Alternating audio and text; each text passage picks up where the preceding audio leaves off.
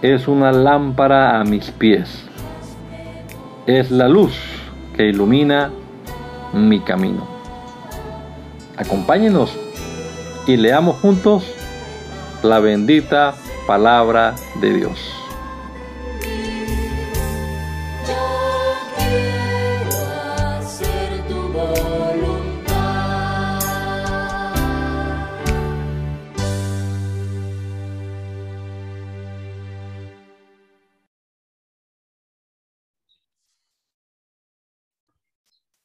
Bendito Dios, te damos muchas gracias en este nuevo día, Señor, por la vida, por la salud, por disfrutar de este bello amanecer que nos regalas hoy, Señor, y por poder también nosotros comenzar nuestro día leyendo la palabra, la Biblia, Señor, aquí estamos delante de tu presencia, con la Biblia en nuestras manos, Señor, queriendo encontrar en ella tu voluntad Señor, queriendo encontrar en esta palabra poderosa las instrucciones propias para nuestro diario caminar, Señor, y esperando que seas tú guiándonos, Señor, con tu Santo Espíritu.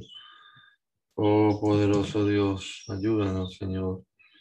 Te rogamos en el nombre poderoso de Jesús.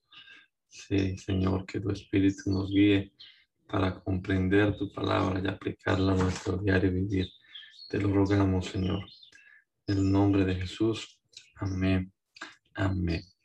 Leyendo entonces, continuamos la TLA y estamos ya en el libro de Éxodo, el capítulo número 17. Éxodo, el capítulo número 17. Los israelitas se fueron del desierto de Sin y se detenían en cada lugar que Dios les ordenaba. Al llegar a un lugar llamado Refidín, acamparon, pero no encontraron agua. Así que le reclamaron a Moisés, tenemos sed, danos agua. Moisés les contestó, ¿y por qué me reclaman a mí?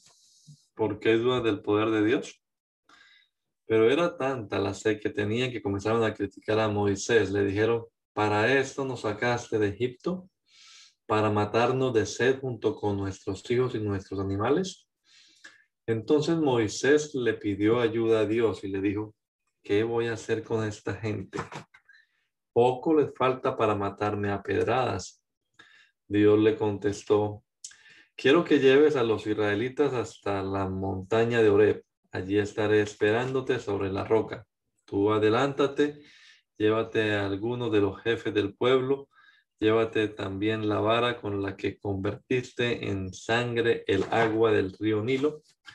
Cuando llegues allá, golpea la roca con la vara, así saldrá agua de la roca y todos podrán beber.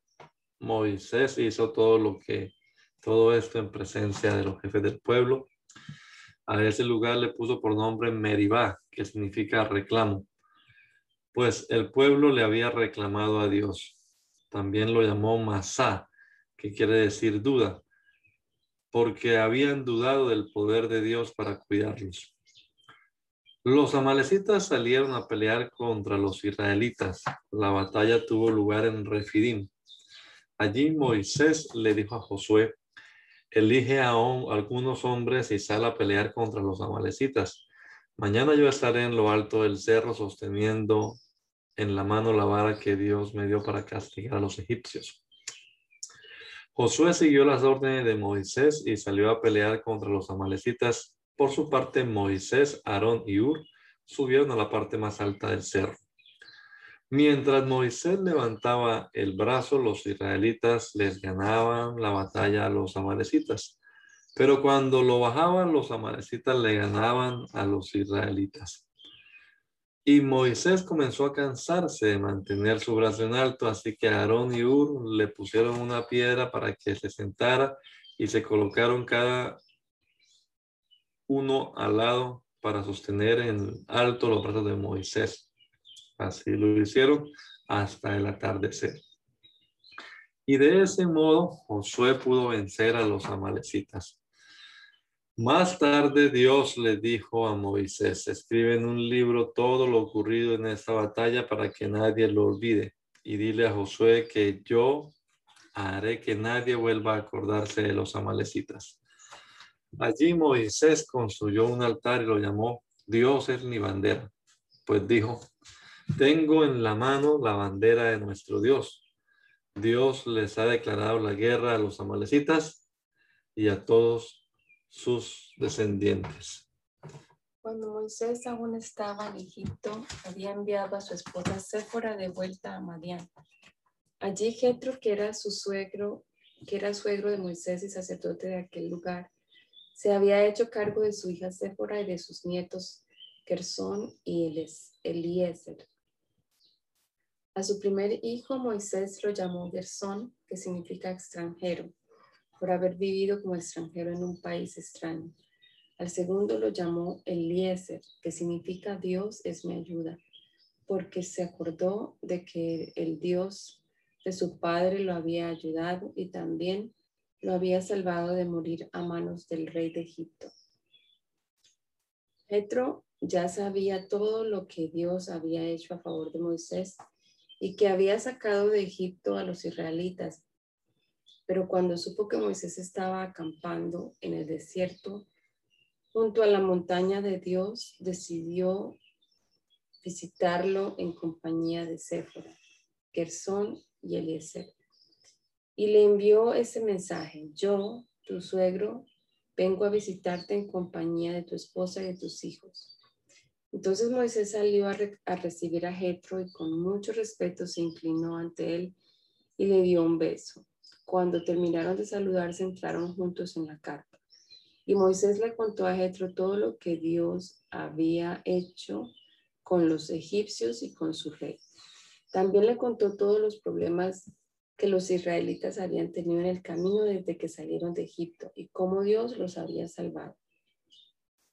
A Jetro le, le alegró saber lo bueno que Dios había sido con los israelitas y dijo, bendito sea el Dios de Israel, que los libró del poder de los egipcios y de su rey. Dios los libró de tantos sufrimientos que les causaban los orgullosos egipcios. Ahora sé que el Dios de Israel es más poderoso que todos los dioses. Seguida Jetro ofreció un cordero en honor a Dios, de Dios, y también le presentó otras ofrendas. Después de eso, Aarón y los jefes de Israel cenaron con Jetro frente al altar de Dios. Al día siguiente Moisés se sentó a escuchar los problemas que los israelitas le presentaban para luego darles una solución. Todo el día la gente permanecía de pie esperando su turno para hablar con Moisés. Cuando Jetro observó lo que Moisés estaba haciendo, le preguntó, ¿pero qué estás haciendo? ¿Por qué tienes al pueblo de pie todo el día mientras tú estás aquí sentado? Moisés le contestó, los israelitas vienen a verme cuando alguno de ellos tiene problemas con otras personas. Vienen aquí y me lo cuentan todo, para que Dios diga quién tiene la razón. Yo les doy a conocer la decisión de Dios y les enseño sus mandamientos y sus leyes. Jetro le dijo, eso está bien, lo que no está bien es la manera en que lo haces, pues te cansas tú y se cansa la gente. Este trabajo es demasiado pesado para que lo hagas tú solo. Escucha mi consejo y que Dios te ayude. Tú debes presentarte ante Dios en representación del pueblo y pedirle la solución de los problemas. Al pueblo debes enseñarle los mandamientos de Dios y enseñarle también a comportarse y a cumplir sus obligaciones. Para que puedas hacerlo, debes elegir entre los israelitas a gente que pueda ayudarte. Busca gente que sea capaz y obediente a Dios, que no sean mentirosos ni favorezcan a, favorezcan a nadie a cambio de dinero a unos dales autoridad sobre grupos de mil personas, a otros sobre grupos de cien, a otros sobre cincuenta y a otros sobre diez. Serán ellos los que en todo momento escuchen los problemas del pueblo y los resuelvan. Si se les presenta algún problema muy difícil de resolver, entonces te lo pasarán a ti. Con su ayuda tu trabajo será más fácil. Si Dios te ordena seguir mi consejo y lo pones en práctica, tú podrás aguantar y el pueblo se irá a casa feliz y contento. Moisés siguió el consejo de su suegro. Eligió gente capaz y le dio autoridad para atender los problemas del pueblo. A unos les dio autoridad sobre grupos de mil personas, a otros sobre grupos de cien, a otros sobre cincuenta y a otros sobre diez. Ellos atendían al pueblo en todo momento y solucionaban los problemas más fáciles, dejando que Moisés solucionara los más difíciles. Tiempo después, Moisés despidió a su suegro y éste regresó a su país. Los israelitas salieron de la región de Refidín en dirección al desierto de Sinaí y acamparon al pie de la montaña. Cuando llegaron allá habían pasado tres meses desde su salida de Egipto. Un día Moisés subió a la montaña del Sinaí para encontrarse con Dios. Cuando llegó a la parte más alta, Dios lo llamó y le dijo, dile de mi parte a los israelitas lo siguiente. Ustedes han visto cómo castigué a los egipcios. También han visto que a ustedes los he traído con mucho cuidado hasta el lugar donde estoy. Los he traído con el mismo cuidado que tiene un águila cuando lleva sus polluelos sobre sus alas. Si ustedes obedecen mi pacto y cumplen con la parte que les toca, serán mi pueblo preferido entre todos los pueblos de la tierra. Toda la tierra me pertenece, ustedes serán mis sacerdotes ante todo el mundo y se apartarán de todo para servirme solo a mí. Moisés reunió entonces a los jefes del pueblo y les contó todo lo que había dicho lo que Dios había dicho. El pueblo por su parte le dijo Moisés, haremos todo lo que Dios nos ordene. Moisés le comunicó a Dios la respuesta del pueblo y Dios dijo, voy a hablar contigo desde una nube oscura, así el pueblo podrá oír lo que yo te digo y no volverá a dudar de ti. Quiero que vayas y prepares al pueblo para que me rinda culto hoy y mañana ordénales que laven su ropa como señal de su pureza y se preparen para adorarme pasado mañana, pues ese día voy a aparecerme ante ellos en la montaña del Sinaí.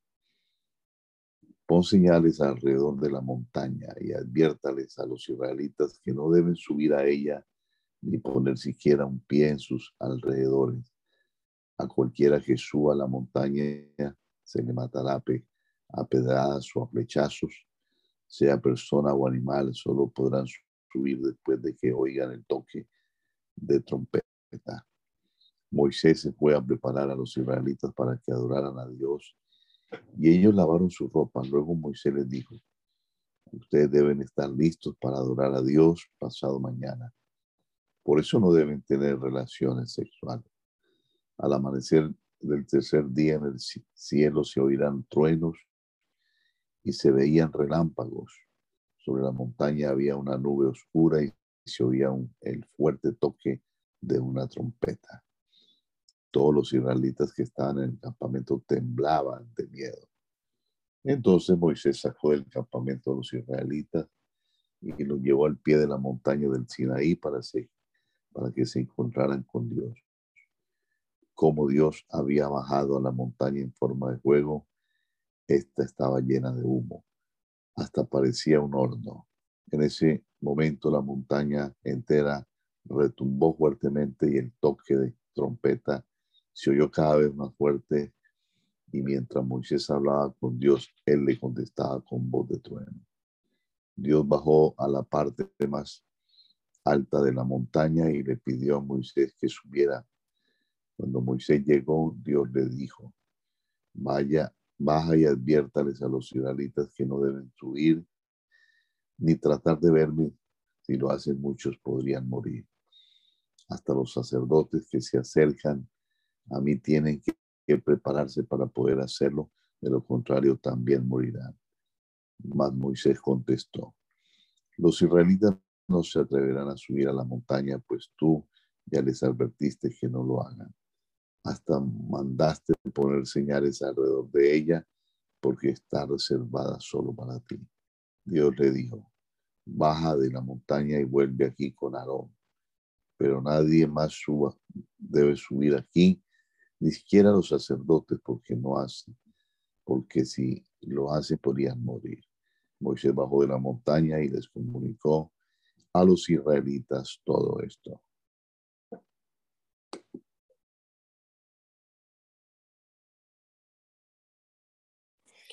Dios les dijo a los israelitas, yo soy el Dios de Israel, yo los saqué de Egipto donde eran esclavos. No tengan otros dioses aparte de mí. No hagan ídolos ni imágenes ni nada que, que, que esté en el cielo, en la tierra o en el profundo del mar. No se arrodillen ante ellos ni hagan cultos en su honor. Yo soy el Dios de Israel y soy un Dios celoso. Yo castigo a los hijos, nietos y bisnietos de quienes me odian pero trato con bondad a todos los descendientes de los que me aman y cumplen mis mandamientos. No usen mi nombre sin el respeto que se merece. Si lo hacen, los castigaré. Recuerden que el sábado es un día especial dedicado a mí. Durante los primeros seis días de la semana podrán hacer todo el trabajo que quieran, pero el sábado será un día de descanso, un día dedicado a mí. Ese día nadie deberá hacer ningún tipo de trabajo. Ni ustedes, ni sus hijos, ni sus hijas, ni los, sus esclavos, ni sus esclavas, ni sus animales, y ni siquiera el extranjero que trabaje para ustedes. Yo hice en seis días el cielo, la tierra y el mar, y todo lo que hay en ellos. Pero el séptimo día descansé. Por eso bendije ese día y lo declaré un día especial. Obedezcan y cuiden a su padre y a su madre. Así podrán vivir muchos años en el país que les voy a dar. No maten, no sean infieles en su matrimonio. No roben. No hablen mal de otra persona ni digan mentiras en su contra. No se dejen dominar por el deseo de tener lo que otros tienen, ya sea su esposa, su sirviente, eh, su sirviente, su sirvienta, su buey, su burro o cualquiera de sus pertenencias. Cuando los israelitas escucharon los truenos y el toque de trompeta, y vieron los relámpagos y el humo que cubría la montaña. Sintieron mucho miedo y se mantuvieron lejos de allí. Luego fueron a decirle a Moisés, es mejor que seas tú quien nos hable. Dinos qué debemos hacer y te obedeceremos. Si Dios nos habla, podríamos morir. Pero Moisés les dijo, no tengan miedo. Dios quiere ponerlos a prueba. Si ustedes lo obedecen, todo les saldrá bien. Todo les saldrá bien. A pesar de esas palabras, los israelitas se mantuvieron alejados de la montaña. Solo Moisés pudo acercarse a oscuras a la oscura nube donde estaba Dios. Dios le encargó a Moisés que les diera a los israelitas el siguiente mensaje. Ustedes ya han visto cómo les hablé desde el cielo. No fabriquen ídolos de oro o plata para adorarlos en vez de adorarme a mí. Cuando hagan un altar para adorarme, háganlo de tierra y sacrifiquen sobre él las ovejas y los toros que quieran ofrecerme. Dejen sobre ese altar las ofrendas para el perdón del pecado del pueblo y las ofrendas que muestran su deseo para estar en paz conmigo y con los demás. Yo vendré al lugar que elija para que se acuerden de mí y haré que prosperen en todo. Cuando quieran hacerme un altar de piedra o corten las piedras con... Ah, cuando quieran hacerme un altar de piedra, no corten las piedras con ninguna herramienta, sino úsenlas tal como las encuentren. Si las cortan con herramientas, dejarán de ser apropiadas para el altar, para un altar. No le pongan escalones para que al subir no se les vea ninguna parte desnuda.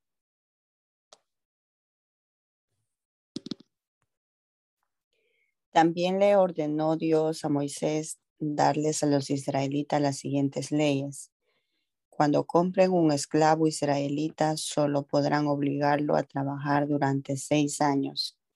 El séptimo, el séptimo año, el esclavo quedará libre sin que tenga que dar nada a cambio. Si cuando fue comprado venía solo, se irá solo. Si venía con esposa, se marchará con ella Si el esclavo recibió esposa y tuvo hijos con ella, tendrá que irse solo, pues la esposa y los hijos le pertenecen al dueño del esclavo. Si el esclavo dice con toda sinceridad, yo no quiero ser libre, pues amo a mi esposa, a mis hijos y a mi dueño, deberán llevarlo al santuario y allí le perforarán la oreja. Le perforarán la oreja. Con esa marca se sabrá que el esclavo es el dueño para siempre. Si alguien vende a su hija como esclava, debe tener en cuenta que ella no saldrá libre como los esclavos varones. Si el que la compra no la quiere como esposa porque no le gusta, deberá permitir que alguien de su propio pueblo pague por su libertad, pero no podrá vendérsela a ningún extranjero. Si el que la compró quiere que ella se case con su hijo, deberá tratarla como a una hija. Si el que la compró se casa con ella y luego se casa con otra, no podrá quitarle a la que fue esclava sus derechos de esposa, ni podrá darle menos comida o ropa. Si le quita estas tres cosas, ella quedará libre sin tener que pagar nada por su libertad. Quien mate o a golpes a otra persona será condenado a muerte. Si, si mató a, al otro sin querer y yo había dispuesto que de todos modos muriera, entonces el que lo mató podrá huir y esconderse en el lugar que voy a indicarte. Quien mate a otra persona con toda intención será condenado a muerte, aunque busque protección en mi altar. Quien golpea a su padre o a su madre será condenado a muerte. A quien haya secuestrado y vendido a otra persona o aún la tenga en su poder, se la condenará a muerte. Quien insulte a su padre o a su madre será condenado a muerte. Si dos hombres se pelean y uno de ellos hiere al otro con una piedra o con el puño y lo deja tan herido que debe quedarse en cama, el que hirió será inocente únicamente si el herido logra levantarse y caminar con ayuda de un bastón. Sin embargo, tendrá que pagarle al herido su curación y el tiempo que tardó en recuperarse. Si alguien golpea con un palo a su esclavo o esclava, él o ella muere, mueren en ese momento, deberá ser castigado por su crimen. Pero si el esclavo o la esclava mueren uno o dos días después, el dueño no será castigado pues los esclavos eran de su propiedad. Si varios hombres se pelean entre sí y en su, lucha, y en su lucha golpean a una mujer embarazada, se hará lo siguiente. Si a la mujer no le pasa nada, no pero muere el niño que llevaba en su vientre, el que resulte culpable deberá pagarle al esposo de la mujer lo que él pida, siempre y cuando los jueces consideren que lo que pide es justo, pero si a ella le pasa algo, se castigará al culpable haciéndole el mismo daño que le hizo a la mujer. Es decir, si mata a la mujer, será condenado a muerte. Si le saca un ojo, también a él se le sacará un ojo. Si le rompe un diente, se le romperá uno suyo. En cada caso, se cobrará mano por mano, pie por pie, quemadura por quemadura, herida por herida, golpe por golpe. Si alguien hiere en un ojo a su esclavo o esclava y hace que pierda el ojo, tendrá que dejarlo en libertad la misma ley se aplicará en caso de que la rompa un diente. Si un buey mata a alguien, se matará al buey a pedradas. Y su carne no deberá comerse. El dueño del buey no será culpable de nada. Si el dueño sabía que el buey tenía la costumbre de atacar a la gente y no le encerró, será culpable de la muerte de la persona o personas que mate el buey. En ese caso, se matará a pedradas al buey y al dueño. Sin embargo, el dueño podrá salvar su vida pagando una multa.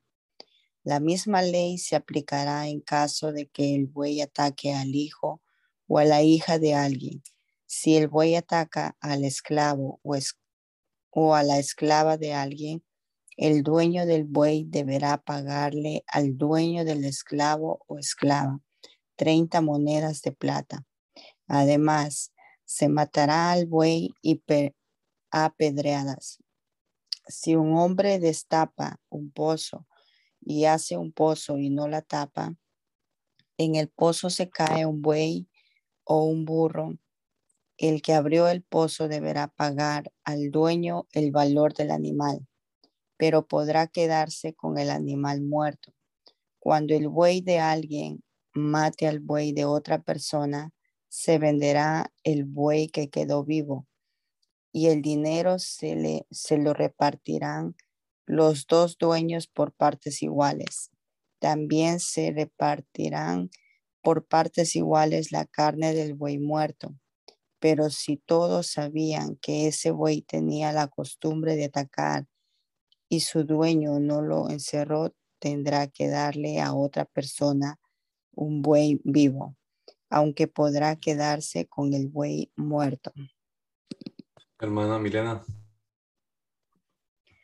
Si alguien roba un buey o una oveja y mata o vende el animal, deberá devolver al dueño cinco bueyes por el buey robado y cuatro ovejas por la oveja robada.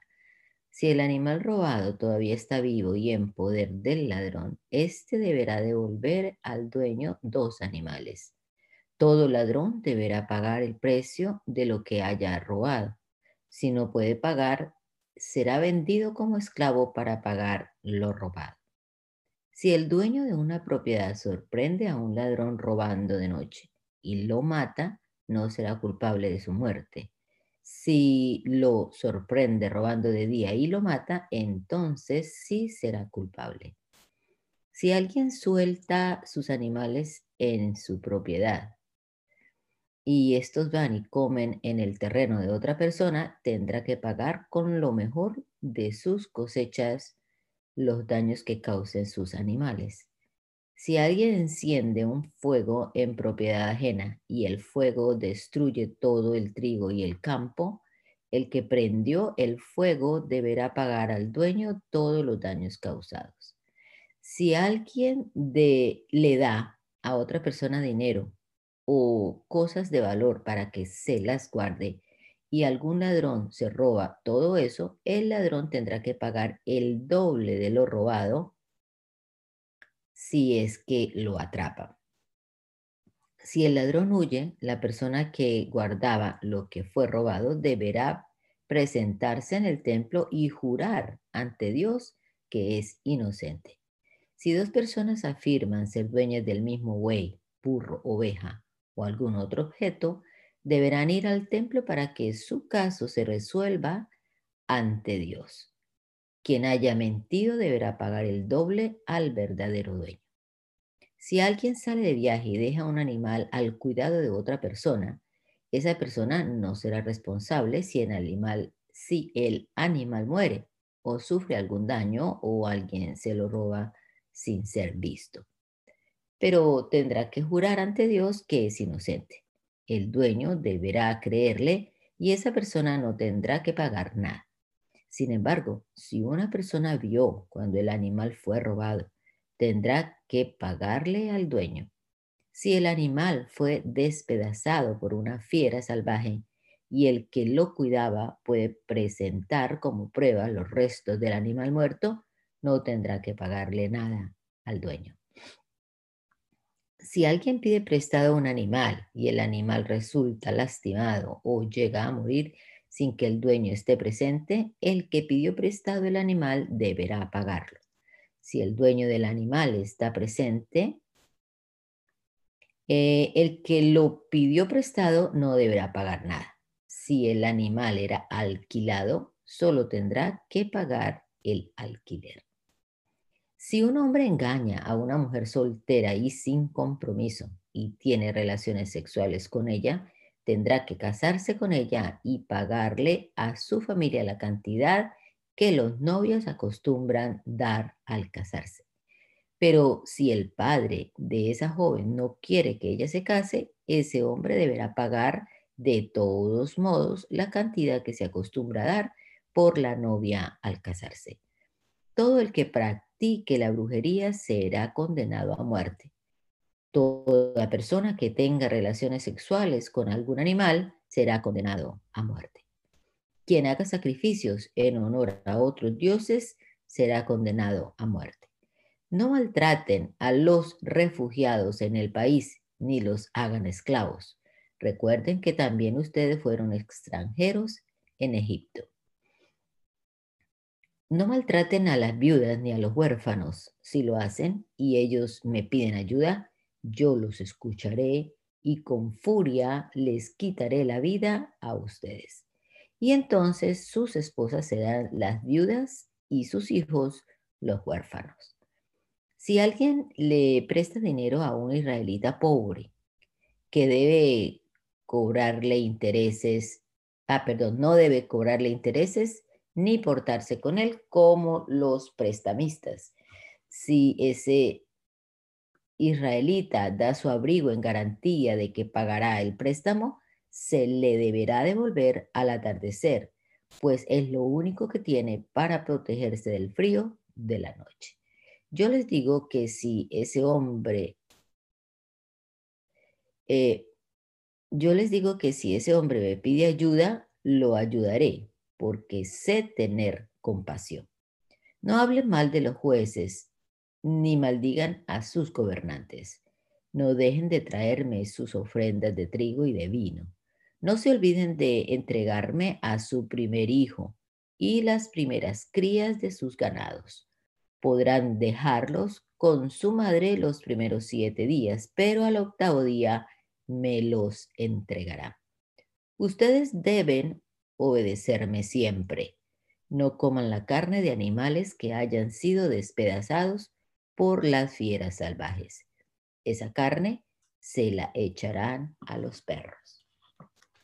No mientan ni den informes falsos que ayuden al malvado a engañar a los jueces. No hagan lo malo solo porque la mayoría de la gente lo hace. Si en un pleito legal hacen declaraciones ante un jurado, no digan mentiras como la mayoría de la gente. Digan la verdad. Pero tampoco mientan para ayudar a un pobre en el juicio solo por ser pobre. Si ven que algún buey o burro anda perdido, devuélvanselo al dueño antes de que sea enemigo de ustedes. Si ven que un burro ha caído porque no aguanta el peso de su carga, quítensela, aunque el dueño sea enemigo de ustedes. Si tienen que resolver algún asunto legal, no sean injustos con los pobres. No acusen a una persona diciendo mentiras ni condenen a muerte a la gente inocente y honesta, porque yo no consideraré inocente al culpable.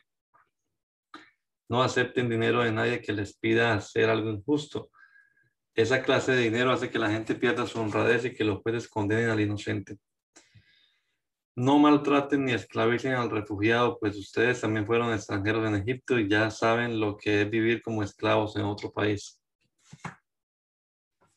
Durante seis años podrán cultivar la tierra y recoger sus cosechas, pero el séptimo año deberán dejarla descansar. Si la tierra produce algo por sí sola, eso lo dejarán para alimento de la gente pobre y para que los animales salvajes coman lo que sobre. Lo mismo harán con sus plantaciones de uvas y de olivos. Durante seis días podrán trabajar y hacer todo lo que quieran, pero el séptimo día deberán descansar Así podrán descansar sus esclavos y sus bueyes burros y también los extranjeros que trabajen para ustedes. Cumplan con todas estas leyes y jamás pidan la ayuda de otros dioses, ni siquiera pronuncien su nombre.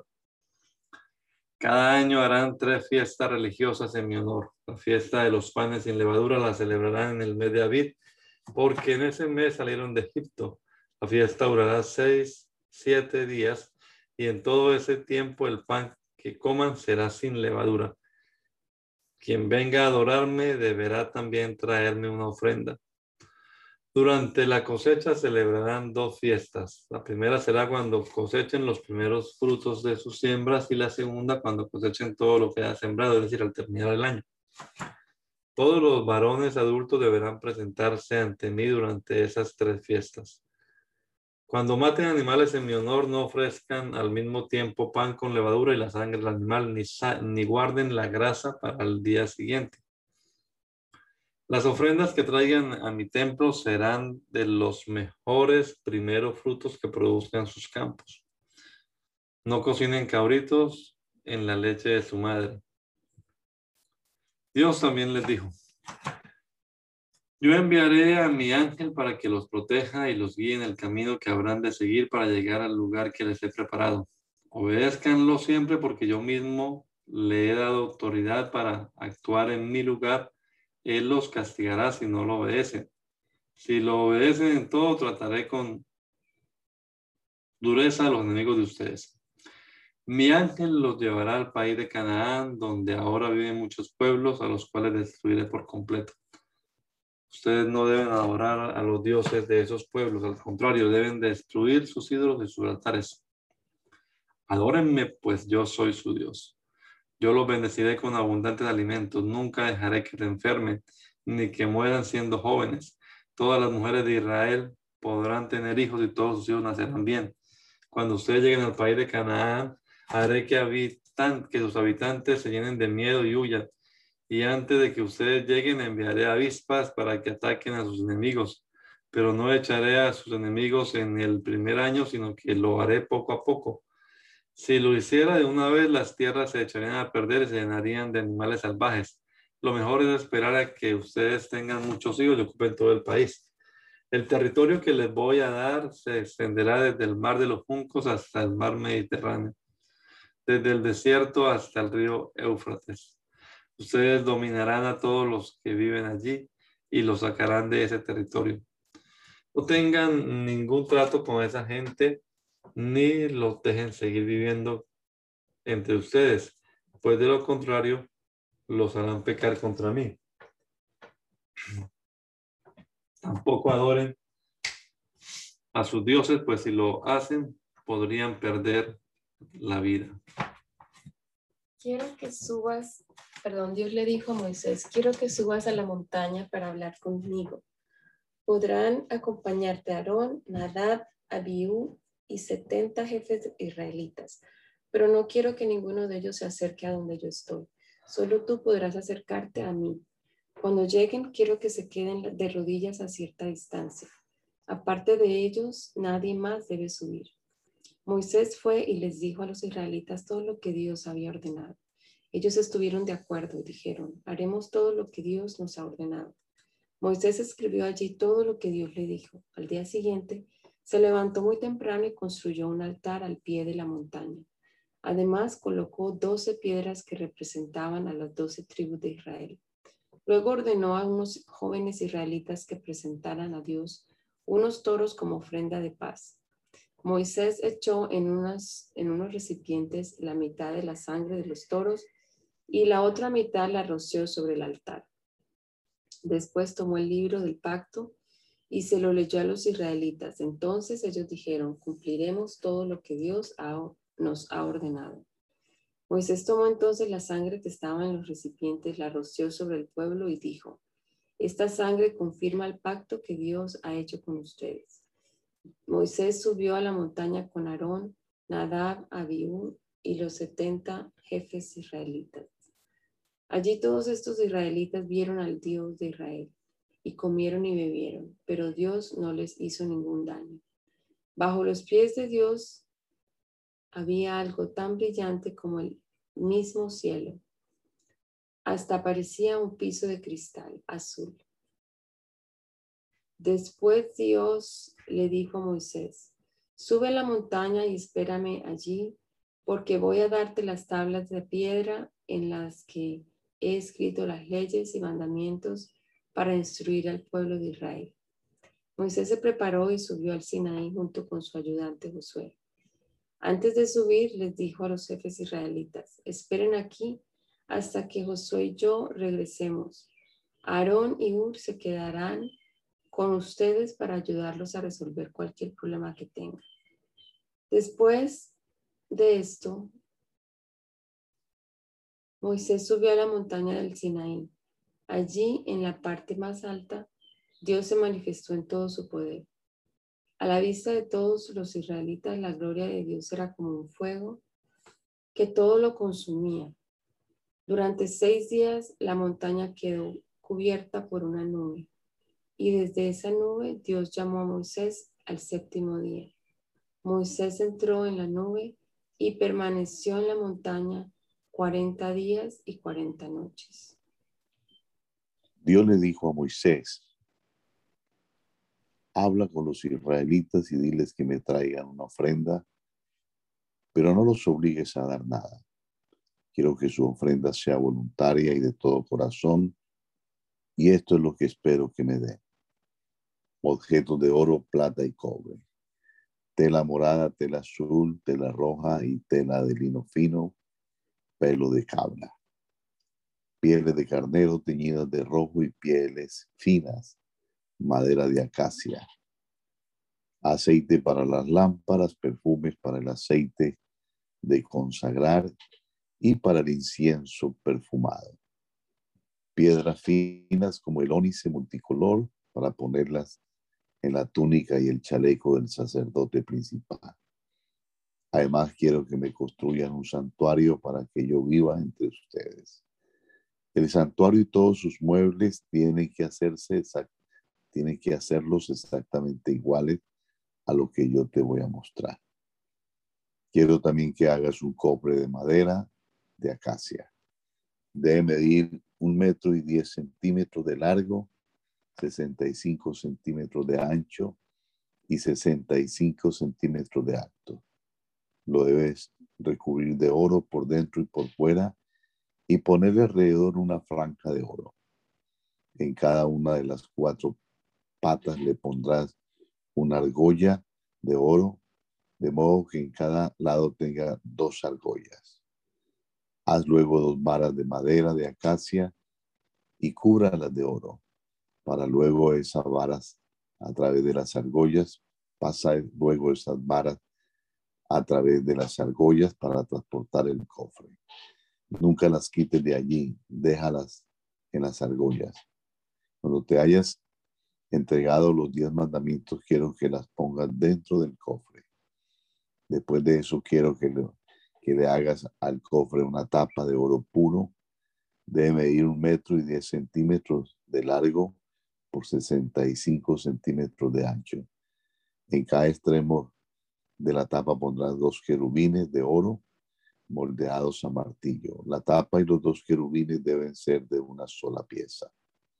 Los dos querubines deben quedar uno frente al otro, mirando hacia la tapa y cubriéndola con sus alas extendidas. Una vez que hayas puesto la tapa sobre el cofre, pondrás allí adentro los diez mandamientos. Entre los dos querubines yo me encontraré contigo y te diré lo que Israel debe o no debe hacer. También quiero que hagas una mesa de madera de acacia. Debe medir 90 centímetros de largo y 45 centímetros de ancho y 65 centímetros de alto. Debe recubrirla de oro y ponerle alrededor una franja de oro. También le pondrás un borde de 7 centímetros de ancho con una franja de oro. En cada una de las cuatro patas pondrás una argolla de oro por las que pasarán las varas para transportar la mesa. Las varas deben ser también de madera de acacia y estar recubiertas de oro. Los platos de la mesa y los cucharones, jarras y copas para las ofrendas de vino deben ser también de oro puro. La mesa es para que se ponga en ella el pan que ustedes deben ofrecerme siempre. También quiero que hagas un candelero moldeado a martillo y, una, y de una sola pieza. Todo debe ser de oro puro, incluyendo las flores que lo adornan. El tronco tendrá cuatro flores de almendro y de las tres flores inferiores saldrán seis brazos, tres a un lado y tres al otro. De la flor superior saldrá un brazo central. Cada brazo estará adornado con tres flores de almendro y llevará una lámpara. Así que el candelabro tendrá siete lámparas en total. Las lámparas también tendrán forma de flor de almendro y deberán alumbrar hacia el frente. Sus tenazas y ceniceros deben ser también de oro puro. Para hacer el candelabro y todos sus utensilios tendrán que usar 33 kilos de oro puro. Pon mucho cuidado porque todo esto debe hacerse exactamente igual a lo que te mostraré en la montaña, a lo que te mostré en la montaña.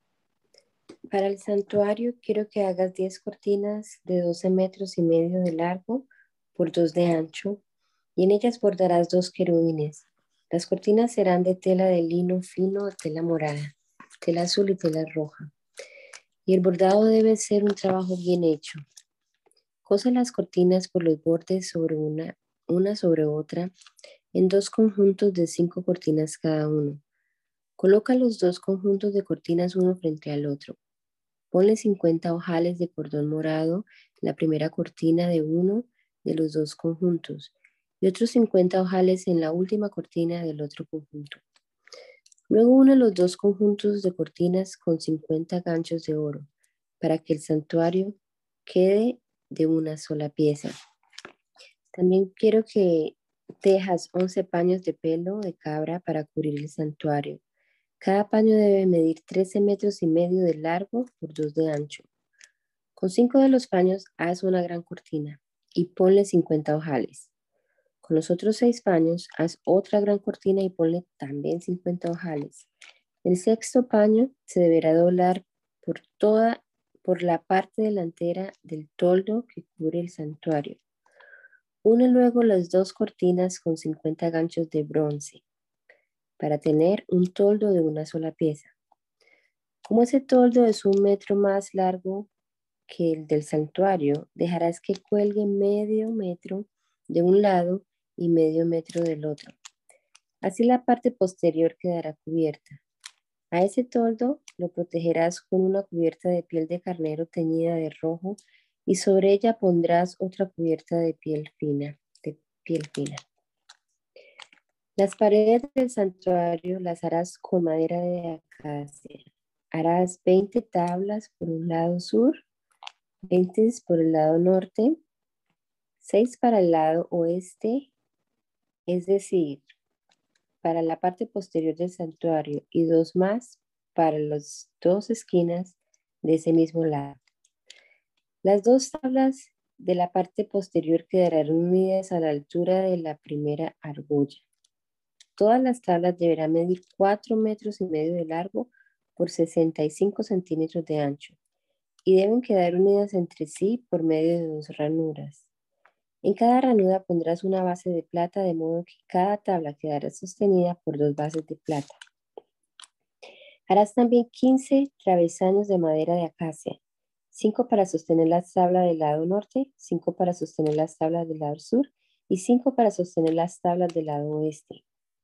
El travesaño central deberá pasar de un lado al otro, a media altura de las tablas.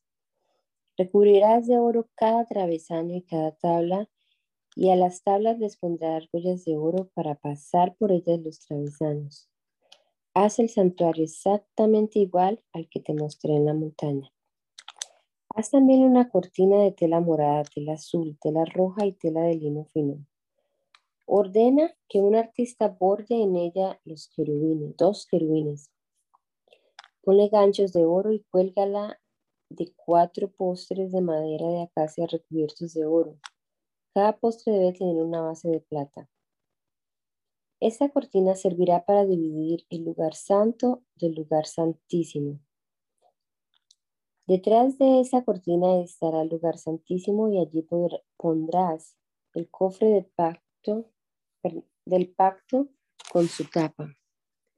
La mesa para el pan que ustedes deben ofrecerme la pondrás en el lugar santo. El candelabro que queda, el candelabro quedará al lado del sur, frente a la mesa.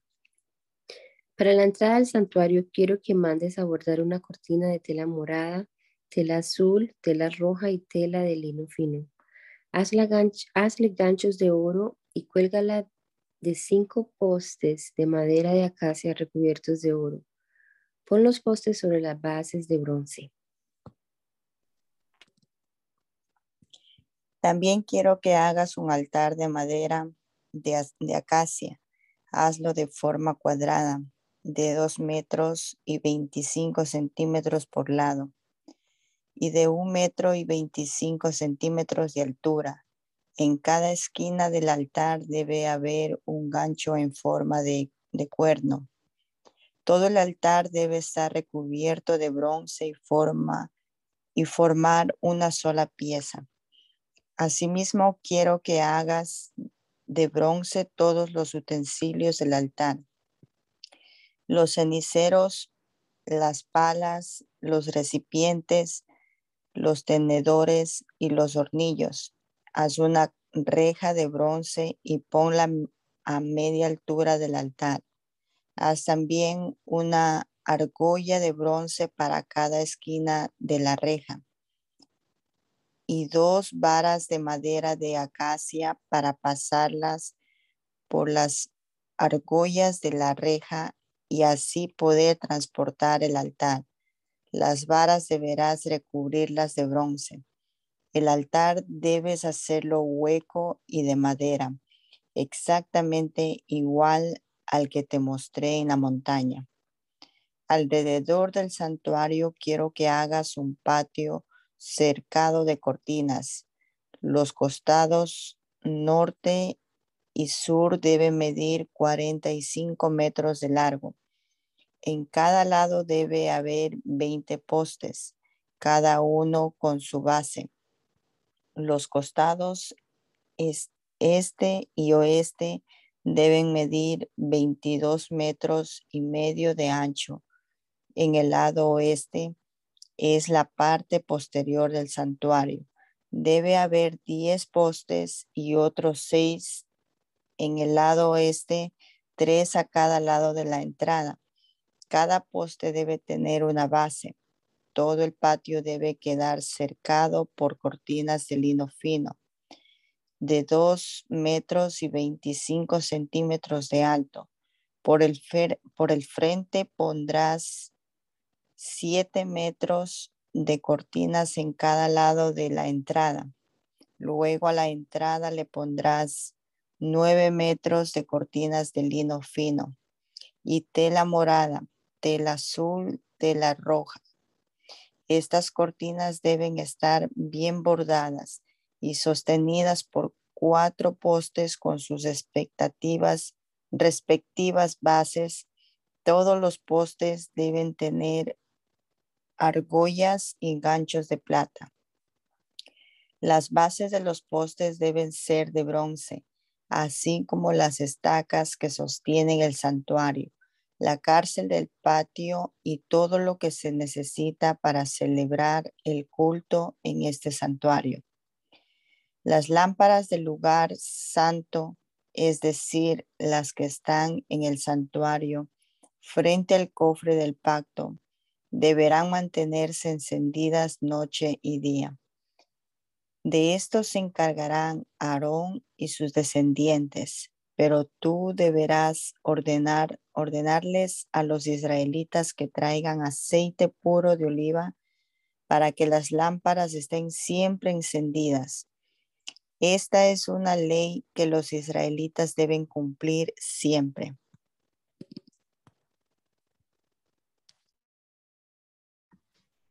De entre todos los israelitas, yo he elegido a tu hermano Aarón y a sus hijos Itamar, Nadab, Abiú y Eleazar para que sean mis sacerdotes, así que ordénales que se mantengan cerca de ti. Quiero que mandes a hacer un traje especial para Aarón y sus hijos, pues son mis sacerdotes. Busca a quienes les he dado grandes capacidades artísticas para que les hagan ese traje, pues quiero que sea fino y hermoso como corresponde a mis sacerdotes. El traje debe tener un chaleco, una túnica, una capa, un manto bordado, un gorro y un cinturón. Para hacer todo esto se usará tela morada, tela azul, tela roja y lino fino con bordados en oro. La túnica debe llevar dos tirantes en los extremos y un cinturón. Los nombres de las doce tribus de Israel deben grabarse en dos piedras de ónice multicolor, seis en una piedra y seis en la otra. El joyero enmarcará en oro cada piedra y les pondrá dos cordones de oro puro. Grabará los nombres como si fueran un sello y las colocará en la túnica de Aarón sobre los hombros. Esas piedras estarán allí para que cuando Él se presente ante mí como sacerdote, yo me acuerde de las doce tribus de Israel. El chaleco que el sacerdote Aarón usará para conocer mi voluntad, lo harás de los mismos materiales que la túnica Quiero que lo hagas cuadrado y en forma de bolsa de 22 centímetros por lado. Este chaleco se adornará con 12 piedras preciosas, una por cada tribu de Israel. Colócalas en cuatro hileras de tres piedras cada una. Cada piedra deberá enmarcarse en oro y en cada una se escribirá uno de los nombres de las doce tribus.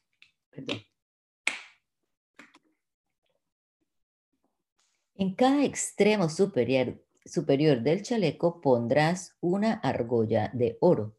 Luego harás dos cadenillas de oro puro y pondrás una cadenilla en cada argolla del chaleco. Para colocar el chaleco, eh, sujetarás las cadenillas a las piedras preciosas que están sobre los hombros de la túnica sacerdotal. Pondrás también una argolla de oro en la parte interior de cada uno de los dos extremos inferiores del chaleco para que queden junto a la túnica. En los tirantes de la túnica también pondrán argollas de oro a la misma altura de las argollas inferiores del chaleco. Las argollas del chaleco se unirán con las de la túnica con un cordón morado para que el chaleco quede por arriba del cinturón de la túnica y no se desprenda de ella. Cada vez que Aarón se presente ante mí, deberá llevar puesto el chaleco. Así tendrá sobre su pecho los nombres de la tribu de Israel para que yo me acuerde de ellas siempre. Además, deberá llevar una bolsita con el urín y el tumín, las dos piedritas que usará para conocer mi voluntad. La capa de la túnica debe hacerse de tela morada y en el centro se le dejará un hueco para la cabeza. Ese hueco tendrá un dobladillo con el que tienen, eh, como el que tienen los chalecos de cuero para que no se rompa. Todo el borde de la capa llevará adornos en forma de fruta hechos de tela morada, tela azul y tela roja. En medio de cada adorno se pondrá una campanita de oro. Así, cuando el sacerdote Aarón entre o salga del santuario para hacer su trabajo, oiré las campanitas y no le quitaré la vida. También debes hacer una placa de oro puro y grabar en ella, como si fuera un sello, las siguientes palabras. Dedicado a Dios. Esa placa la atarás con un cordón morado por delante del gorro del sacerdote, de modo que siempre esté sobre la frente de Aarón. Esa placa significa que cuando Aarón se me presente las ofrendas, se hace responsable de los pecados que cometan los israelitas y que yo los perdono y acepto sus ofrendas. El manto y el gorro de Aarón se harán de tela de lino y los bordará un artista. También para los hijos de Aarón deberán hacerse mantos, cinturones y gorros hermosos y dignos de un sacerdote. Ordenarás que Aarón y sus hijos se vistan con esos trajes y entonces les pondrás aceite sobre la cabeza para consagrarlos como mis sacerdotes pero para los sacerdotes deberás hacer calzoncillos de lino que les cubran desde la cintura hasta los muslos. Esos calzoncillos los deberán usar Aarón y sus hijos cuando entren al santuario o cuando se acerquen al altar para hacer su trabajo. Si no los usan, serán castigados con la muerte. Esta es una ley que siempre deberán obedecer a Aarón y sus descendientes. Damos gracias, Señor Jesucristo, en esta hora por la oportunidad que nos has dado de leer tu palabra en este rato. Y queremos pedirte, Señor, que nos des sabiduría espiritual, que tu Espíritu Santo nos guíe siempre para poder encontrar en estos textos tus instrucciones, Señor, esas instrucciones que debemos conservar también nosotros, que debemos poner en práctica en nuestra vida, Señor, en nuestro servicio a ti. Guíanos, Señor, para hacerlo conforme a tu voluntad, conforme a tus propósitos, para agradarte en todo, Señor. Presentamos este día también en tus manos, nos encomendamos a ti y esperamos, Señor, que tu bendición sea sobre tu pueblo, sobre tu iglesia, sobre cada uno de los hermanos y hermanas que han podido participar en este rato de lectura bíblica. Lo rogamos, Dios, en el nombre poderoso de Jesucristo, nuestro Salvador. Amén. Amén.